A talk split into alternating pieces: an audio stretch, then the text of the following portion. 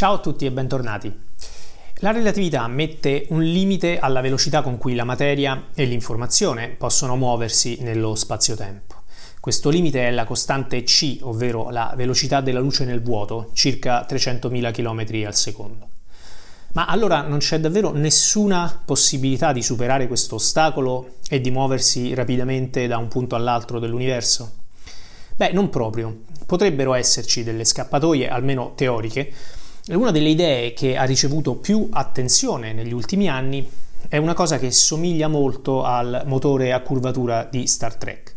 In questo video voglio provare a spiegarvi di che si tratta. Come al solito, se siete nuovi qui, vi ricordo di iscrivervi al canale e di attivare le notifiche. Dunque, la relatività mostra in modo chiaro che le interazioni e i segnali causali di qualunque tipo non possono propagarsi nello spazio più velocemente della luce. Di questo ho già parlato in altri video che vi invito a guardare se non lo avete fatto. Ma allora com'è possibile immaginare anche solo in linea teorica che ci si possa spostare rapidamente nell'universo? Beh, un modo eh, lo abbiamo già visto in un altro video, eh, la relatività generale, ovvero la migliore teoria che abbiamo al momento per descrivere la gravità e lo spazio-tempo, ammette soluzioni che consentirebbero di viaggiare nello spazio attraverso scorciatoie simili a cunicoli, i wormhole. Se esistessero i wormhole eh, potreste entrare in una imboccatura e ritrovarvi quasi istantaneamente in un punto lontanissimo dello spazio e in teoria per un osservatore esterno il vostro viaggio sarebbe avvenuto a velocità superiore a c.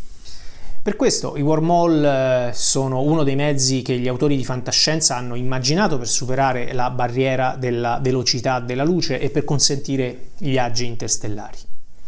Come ho già detto in un video precedente, è improbabile che i wormhole esistano davvero o che si possano costruire, ma dal punto di vista teorico un wormhole non viola nessuna legge fisica conosciuta ed è compatibile con la relatività. Il punto è che la relatività generale introduce una possibilità in più rispetto alla relatività ristretta. Nella relatività ristretta lo spazio e il tempo non sono assoluti e dipendono dalla velocità dell'osservatore. Nella relatività generale spazio e tempo si possono anche deformare in un modo che dipende dalla distribuzione e dal tipo di materia presente in una certa regione. Lo spazio si curva e la gravità è una manifestazione della curvatura. Per capire meglio questo punto vi consiglio di guardare il video sulla curvatura dello spazio-tempo che trovate sul canale. La relatività quindi non impedisce di deformare lo spazio in modo che punti distanti vengano avvicinati o separati a velocità molto grandi e addirittura superiori a quella della luce. Abbiamo già visto, ad esempio, che l'espansione dell'universo può far sì che due galassie molto distanti si allontanino tra loro a una velocità che dal punto di vista di un osservatore in una delle due galassie è maggiore di c. Ma in realtà le galassie non si stanno muovendo nello spazio, è lo spazio che si dilata e il fatto che questa dilatazione avvenga a velocità maggiore di c, nel senso che abbiamo appena detto, è del tutto compatibile con la relatività. Anche all'interno dei buchi neri, ad esempio, oltre l'orizzonte degli eventi, la curvatura diventa enorme e lo spazio si stira a una velocità pazzesca, superiore a quella della luce, il che spiega come mai la luce non ce la fa a uscire da un buco nero una volta entrata, semplicemente non riesce a stare dietro allo stiramento dello spazio. Ecco da dove nasce l'idea del motore a curvatura, warp drive in inglese, resa famosa da Star Trek. Come suggerisce il nome, un'astronave dotata di un motore del genere sarebbe in grado di controllare e alterare la geometria dello spazio e di sfruttare questo effetto per spostarsi velocemente nell'universo senza però violare la relatività. L'idea a parole è molto semplice, fate espandere rapidamente lo spazio dietro l'astronave e allo stesso tempo fate contrarre lo spazio davanti all'astronave. L'astronave in pratica sta ferma in una bolla di spazio, ma questa bolla si sposta rapidamente nell'universo a causa della contrazione e della dilatazione dello spazio circostante. In pratica è un po' quello che accade quando un surfista cavalca un'onda. La tavola non si sposta rispetto all'acqua, ma l'onda spinge la tavola in avanti. Insomma, l'astronave non si sta muovendo più veloce di c nel suo sistema di riferimento locale all'interno della bolla, ma siccome lo spazio attorno alla bolla viene distorto, arriverebbe comunque a destinazione prima di quanto farebbe la luce viaggiando nello spazio normale. Nel 1994 il fisico teorico Miguel Alcubierre, ispirandosi proprio a Star Trek, ha pubblicato un articolo scientifico in cui descrive il modo in cui ipoteticamente si potrebbe ottenere una cosa del genere a partire dalle equazioni di Einstein.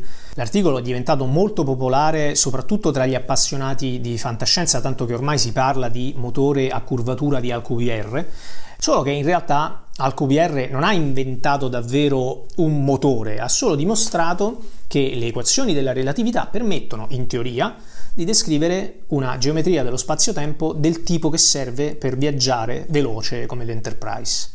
La matematica usata da Alcubierre è molto simile a quella che descrive l'espansione dello spazio a velocità maggiori della luce durante l'inflazione, un evento che molti cosmologi pensano sia avvenuto nei primissimi istanti della storia del nostro universo.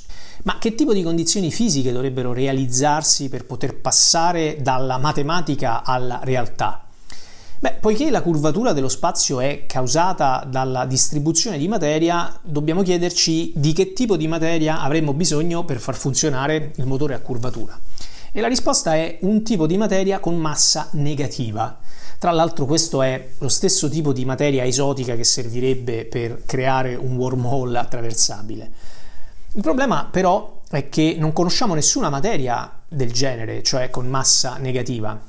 Attenzione, conosciamo l'antimateria, ma l'antimateria non è materia con massa negativa, la sua massa e le sue proprietà gravitazionali sono identiche a quelle della materia normale.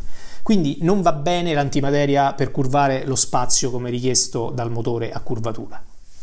C'è una cosa che potrebbe avere le proprietà giuste. In un video precedente abbiamo parlato dell'energia oscura, cioè l'energia dello spazio vuoto che potrebbe spiegare il fatto che l'espansione dell'universo sta accelerando. Secondo i dati attuali, l'energia oscura costituisce circa il 70% della densità di energia dell'universo. L'energia oscura nella sua forma più semplice non è negativa ma in alcuni modelli particolari potrebbe avere dal punto di vista gravitazionale le caratteristiche adatte a realizzare il motore a curvatura.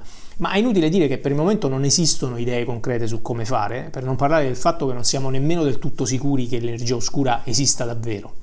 In ogni caso, di quanta energia o massa negativa avremmo bisogno per ottenere un motore a curvatura funzionante? Qui i calcoli producono risultati contrastanti. Secondo le stime iniziali di Alcubierre sembrava che ci volesse più energia negativa di tutta la massa contenuta nell'intero universo osservabile. E studi successivi hanno ottenuto risultati più piccoli, ma resta il fatto che per il momento la quantità di energia negativa che abbiamo a disposizione davvero è letteralmente zero. Ci sono poi molti altri potenziali problemi. Alcuni studi hanno mostrato che in realtà per realizzare un motore a curvatura la materia esotica utilizzata per spingere la bolla dovrebbe muoversi nello spazio più velocemente della luce, oppure detto in altri termini dovreste avere un motore a curvatura per costruirne uno. E quindi saremmo punto e da capo. Un altro problema è che non solo l'astronave non potrebbe trasmettere messaggi fuori dalla sua bolla, ma non potrebbe neanche alterare la traiettoria della bolla, perché per farlo dovrebbe inviare informazioni fuori dalla bolla più velocemente della luce, il che come sappiamo è impossibile. Insomma, l'astronave sarebbe sconnessa dal resto dell'universo. Inoltre altri studi hanno mostrato che nella bolla potrebbero esserci alti livelli di radiazione che sarebbero letali per gli occupanti e destabilizzerebbero la bolla stessa portando alla sua distruzione in tempi molto rapidi. Restano poi alcuni dei problemi dei viaggi a velocità maggiore della luce che abbiamo già visto nei video precedenti. Ad esempio un'astronave dotata di motore a curvatura potrebbe essere usata per andare indietro nel tempo, provocando i soliti paradossi temporali. E potrebbero esserci ragioni fisiche che impediscono che qualcosa del genere accada. Infine, L'idea di Alcubierre è basata solo sulla relatività generale e sappiamo che la relatività generale non è in grado di tenere conto degli effetti quantistici. Una teoria della gravità quantistica che ancora non conosciamo potrebbe cambiare completamente le cose e mostrare che l'idea del motore a curvatura in realtà è sbagliata. Ad ogni modo, resta il fatto che, almeno teoricamente, il motore a curvatura non viola nessuna legge fisica nota e non è un'idea del tutto assurda e magari in un lontano futuro, nel 2063, qualcuno troverà il modo di metterla in pratica davvero.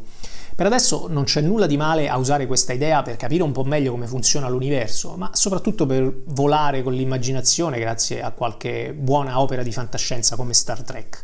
Per questa volta è tutto, grazie e alla prossima!